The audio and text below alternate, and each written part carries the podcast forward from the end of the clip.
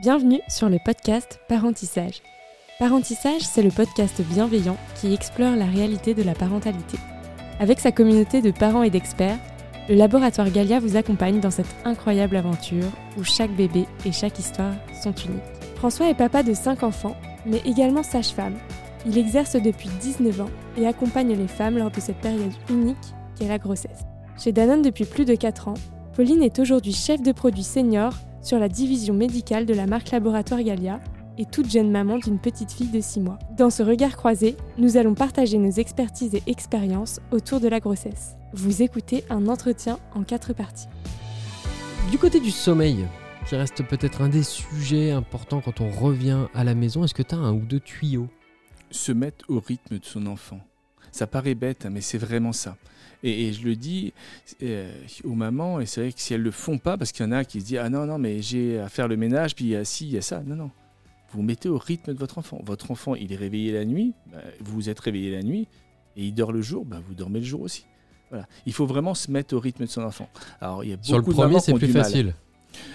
Oui, c'est vrai, mais, mais c'est quand même faisable. Et puis, euh, c'est vraiment important de se, prendre du temps, de se poser, parce que, et puis pas hésiter à se faire aider euh, et pas hésiter à, de temps en temps faire euh, prendre soin de soi, ça c'est vraiment important. Moi je dis aux mamans, il faut prendre du temps pour vous aussi, bah, s'offrir un petit massage et puis vous avez confié votre enfant pendant deux heures à, soit à votre partenaire, soit eh ben, à un parent, un grand-parent ou quelqu'un d'autre, mais prenez du temps. Alors c'est vrai que c'est difficile, je sais pas si tu réussis à laisser trop facilement ton enfant, mais au début c'est vrai que même maintenant, 26 ans après, je me rappelle encore la première fois où on a laissé notre enfant hein, pour prendre du plaisir, pas pour aller travailler, mais pour mm, prendre mm. du plaisir. En et c'est vrai que la première fois, voilà.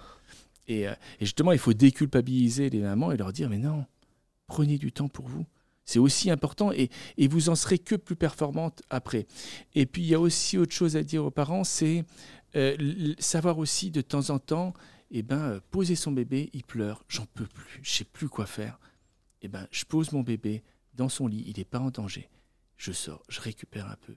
Parce qu'il y a des moments, c'est dur d'entendre son enfant pleurer. On ne sait plus quoi faire, quoi. C'est, euh, c'est très déstabilisant. Et, euh, et, donc, je crois qu'il faut vraiment dire à maman, on, a le droit aussi de temps en temps d'avoir l'impression de ne pas faire face et euh, ben, de, de, prendre quelques minutes pour soi et puis récupérer. Bon, il y a certains conseils, ça fait du bien de les entendre dans la bouche d'une sage-femme, d'un sage-femme. On dit un sage-femme du coup. Si tu veux. On peut dire les deux. Comme tu veux. Une sage-femme. Moi, je suis sage-femme. Ok. Mais c'est bien, c'est rassurant. Et puis en plus, c'est un homme là, tu vois, qui, est posé, qui t'amène. Euh, on, sent, on a envie de te faire confiance. Donc je pense que tu, effectivement, je comprends que tu dois, que ça doit en rassurer, euh, en, rassurer pas mal. Est-ce que toi, tu as, euh, Pauline, un conseil que tu as envie de partager avec les jeunes mamans qui nous écoutent? Ou les futures mamans qui nous écoutent là en tant que jeune maman sur le sommeil ou plus généralement? Non, généralement. Ah, sur le sommeil, si t'en as un, je crois que ça reste un des sujets. Est-ce qu'on peut laisser pleurer son bébé? Enfin, je sais pas, moi, sur. Euh, Alors, sur le sommeil, nous, c'est avec euh, mon conjoint, c'est un sujet qui nous inquiétait beaucoup parce qu'on se disait, oh là là, si c'est compliqué, on va pas dormir pendant des années.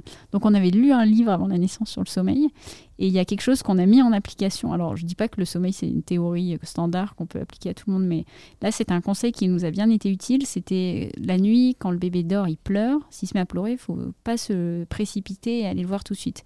Lui laisser la chance d'arriver à se rendormir par lui-même.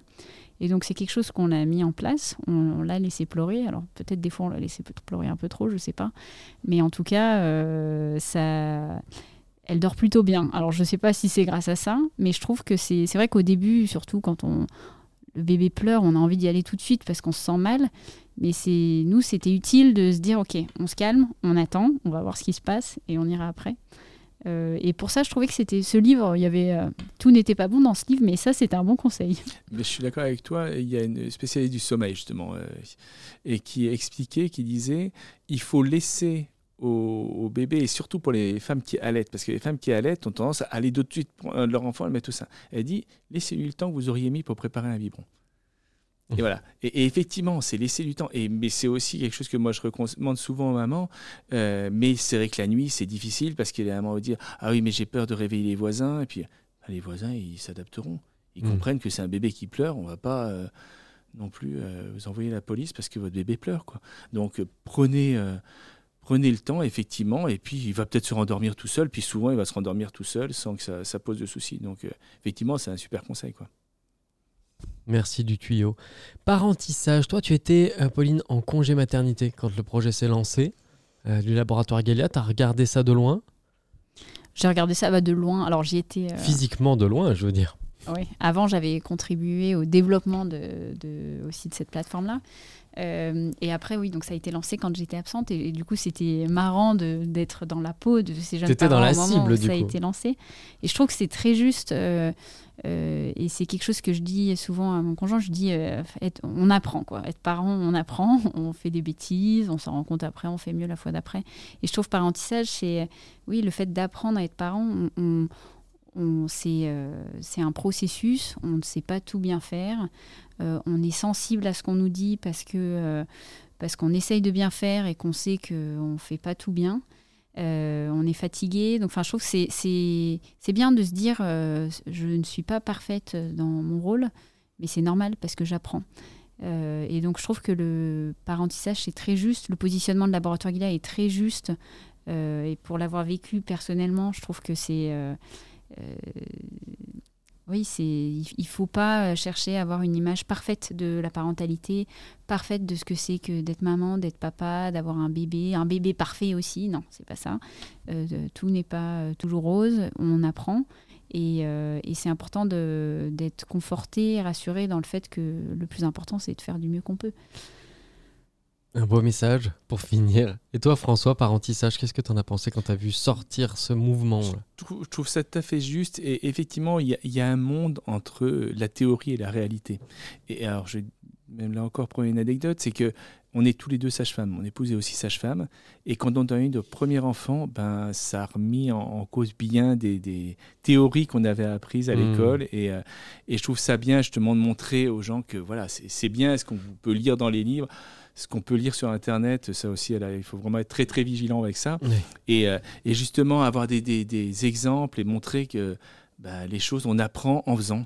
On apprend en marchant. C'est vraiment euh, ça, euh, le, le- le- comme ça que ça marche, le, métier de parent. Quoi. On découvre et puis on apprend. Puis effectivement, il y a des fois, on fait peut-être pas bien, mais c'est pas grave. ben, on, on se relève puis on réessaye autrement.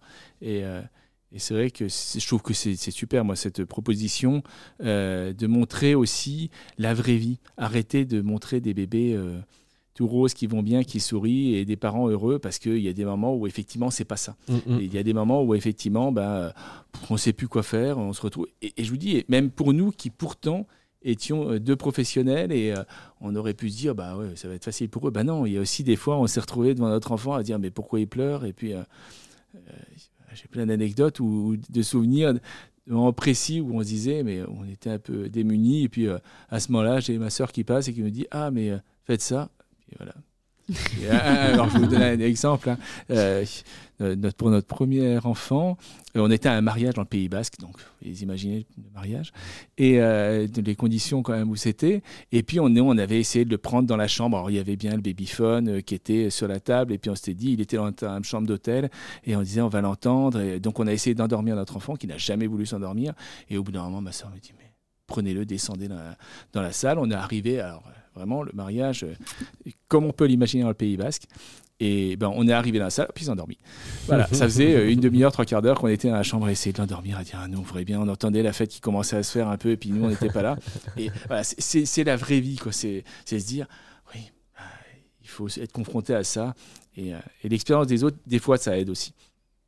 Eh ben, on espère participer à ça avec ce podcast. Un grand merci à tous les deux pour vos témoignages, la générosité, toutes ces anecdotes. C'était à la fois, on a beaucoup d'éléments qui nous permettent d'avancer dans la compréhension de tout ça, et puis aussi pas mal d'anecdotes intimes de, de votre vécu. Donc merci pour tout ça. Et est-ce qu'il y a quelque chose que vous vouliez rajouter?